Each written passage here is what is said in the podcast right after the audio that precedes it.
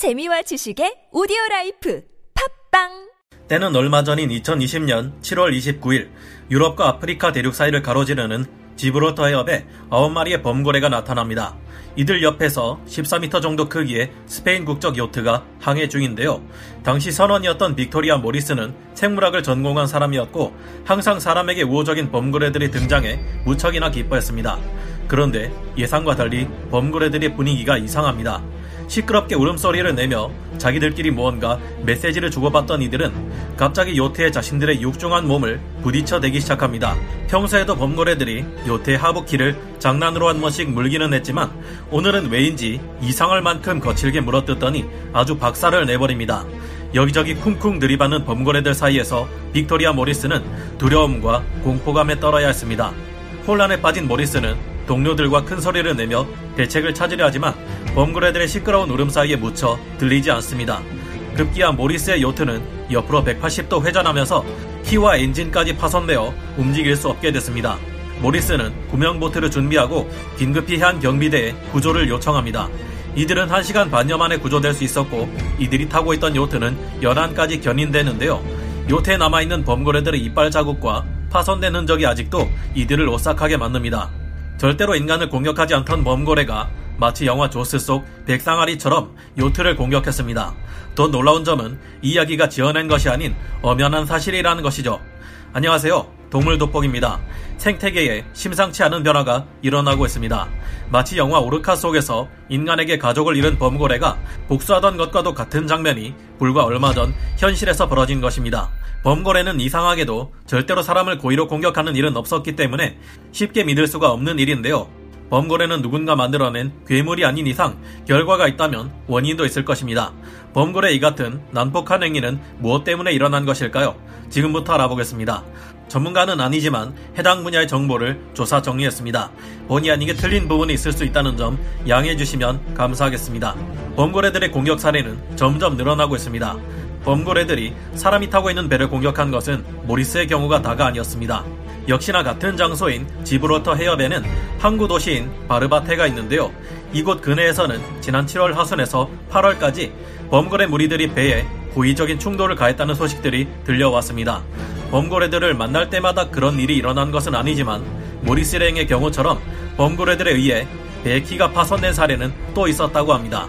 모리스의 소식을 듣고 그녀와 이야기한 현지의 고래 전문가인 에세키엘 안드레우 까사야 연구원은 이 사건들이 매우 이상하다는 의견을 밝혔습니다. 다른 전 세계 수많은 전문가들도 범고래들이 배를 공격한 것에 대해 매우 이례적인 일이라는 반응을 보였는데요. 이들 중 많은 이들은 현재 이 지역의 범고래들이 무엇 때문인지는 정확히 알 수 없지만 매우 강한 스트레스를 받고 있을 것이라 추정하고 있습니다. 그럴 만도 한 것이 지브롤터 해협에 사는 범고래들은 현재 개체수가 너무 많이 줄어들어 50마리 정도에 불과하다고 합니다. 지금과 같은 감소 추세가 계속될 경우 곧 이 지역에서는 범고래들을 볼 수 없게 될 가능성도 있다는 지적이 이어져 오고 있는데요. 범고래들의 공격은 왜 일어나는 것일까요? 전문가들의 말에 의하면 지브롤터 해협은 범고래들이 살아가는 데 있어서 최악의 장소라고 합니다. 이 지역에서 범고래들은 주로 우리가 참치로 알고 있는 참다랑어들을 잡아먹고 살아가는데요. 문제는 참다랑어를 가장 많이 잡아먹는 것은 인간이라는 것입니다. 참다랑어를 놓고 범거래와 인간이 분쟁을 일으킬 수밖에 없는 상황이 된 것이죠. 이 지역은 해운의 주요 길목이라 어선들이 반드시 지나칠 수밖에 없는 곳인데 마치 원래 막혀 있던 곳에 구멍을 뚫어 연결해 놓은 것처럼 좁아 터졌습니다. 참다랑어를 포획하는 어선들은 이곳을 수도 없이 드나들고 있는데 이곳에 사는 범거래들을 구경하기 위한 관광보트들도 수없이 왔다 갔다 하고 있다고 합니다. 특히 이 관광 보트들은 범거래를 뒤쫓기 위해 속도나 거리 규제를 무시하고 운행하는 사람들도 있다는데요. 안 그래도 좁아 터진 길목에 먹이도 부족한 범거래들의 스트레스가 극에 달할 지경인 것입니다.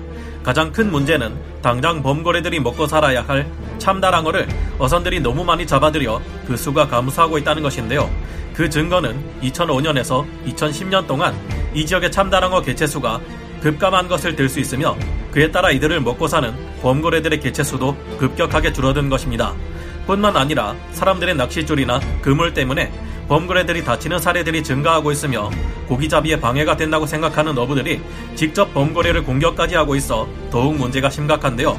이런 지나친 공격이 있었다는 증거는 지브롤터 해협의 범고래들이 자연적으로 발생할 수 없는 인위적인 흉터와 상처를 가지고 있다는 것을 들 수 있습니다. 하지만 처음부터 범고래들이 이 같은 사람들의 행동에 발끈해서 반격을 한 것은 아니었습니다. 갖은 스트레스를 받아가면서도 범고래들은 그동안 이 지역에서 사람이 탄 배를 공격하지 않았다고 합니다. 그런데 작년부터 지금까지를 생각해보면 전 세계적인 특정 질병 재난으로 인해 사람들의 활동이 급격하게 줄어들 수밖에 없었죠. 바다에서도 이 같은 현상이 일어난 것은 마찬가지였기 때문에 지브롤터 해협에서 근 2개월 동안 어선, 화물선과 관광객들의 통행이 현저하게 줄어들었다고 합니다. 그런데 최근 상황이 조금이나마 좋아지자 사람들이 다시 배를 타고 이 해협을 드나들기 시작했다고 하는데요. 이제 바다가 평화로운 자신들만의 낙원이 되었다고 생각했던 범고래들에게 이전에 겪었던 악몽이 다시 들이닥친 것입니다.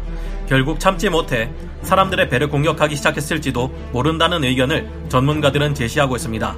그렇지만 아직 정확한 답변은 없는 상황인 셈인데요. 여러분들은 범고래들이 왜 사람들이 타고 있는 배를 공격했다고 생각하시는지 궁금하네요.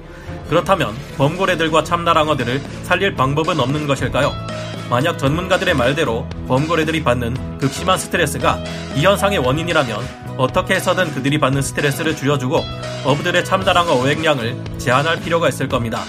스페인 환경부에서는 벌써 범고래들을 보호할 방안이 무엇일지 제시되고 있는데요.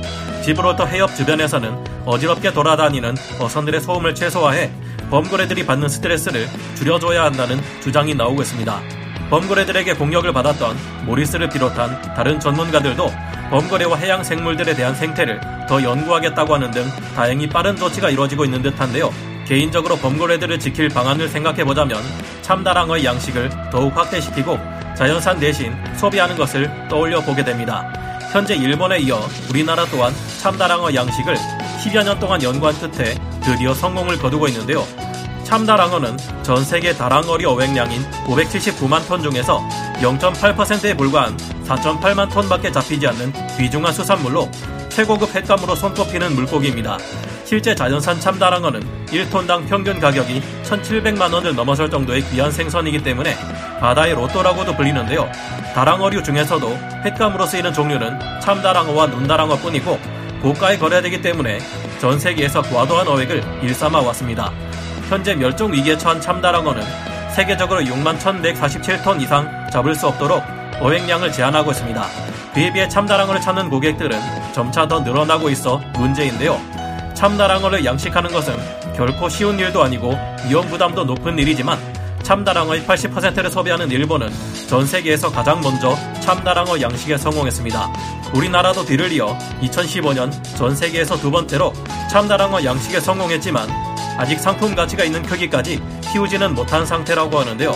제주도에서는 현재 예민한 참다랑어들을 잘 키워내기 위해 거센 파도와 조리에 견딜 수 있도록 정부가 자체 개발한 수중 가두리 방식을 적용하고 있습니다. 앞으로 남해안에서는 참다랑어 양식을 대량으로 늘릴 계획이고 참치 1호 펀드를 조성해 앞으로 3년 동안 50억 원의 투자를 받을 수 있게 됐습니다. 하루빨리 우리나라의 참다랑어 양식 기술을 발전시켜 자연산 참다랑어들을 보호할 수 있었으면 좋겠네요.